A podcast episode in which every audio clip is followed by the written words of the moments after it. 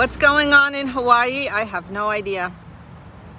I feel terrible for the devastation there, terrible for the victims and their families, and honestly frightened at the scale of the unknown phenomena that surround us every day.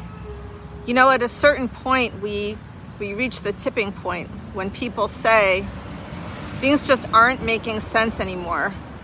And I think that we have reached that time where it's very, very close. So, all I can say about that is I think we need to resist the temptation to fill in the blanks with information we just don't have. It is okay to say, I don't know what's going on. I don't know that I believe the official storytellers, but uh, I'm not going to substitute information for things I don't know.